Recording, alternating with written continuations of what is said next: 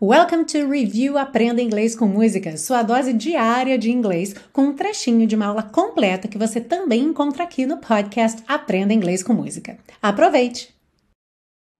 Seguindo aí, vamos ter Some things are meant to be. Algumas coisas estão destinadas a acontecer, ou então meant to be pode ser traduzido também como é para ser, quando a gente fala alguma coisa que é para ser ou tinha que ser. E também a gente usa às vezes em português falando, ah, não era para ser, né? Quando também alguma coisa não acontece como esperado. Então, uma frase que você poderia dizer seria, You know what? It was not meant to be.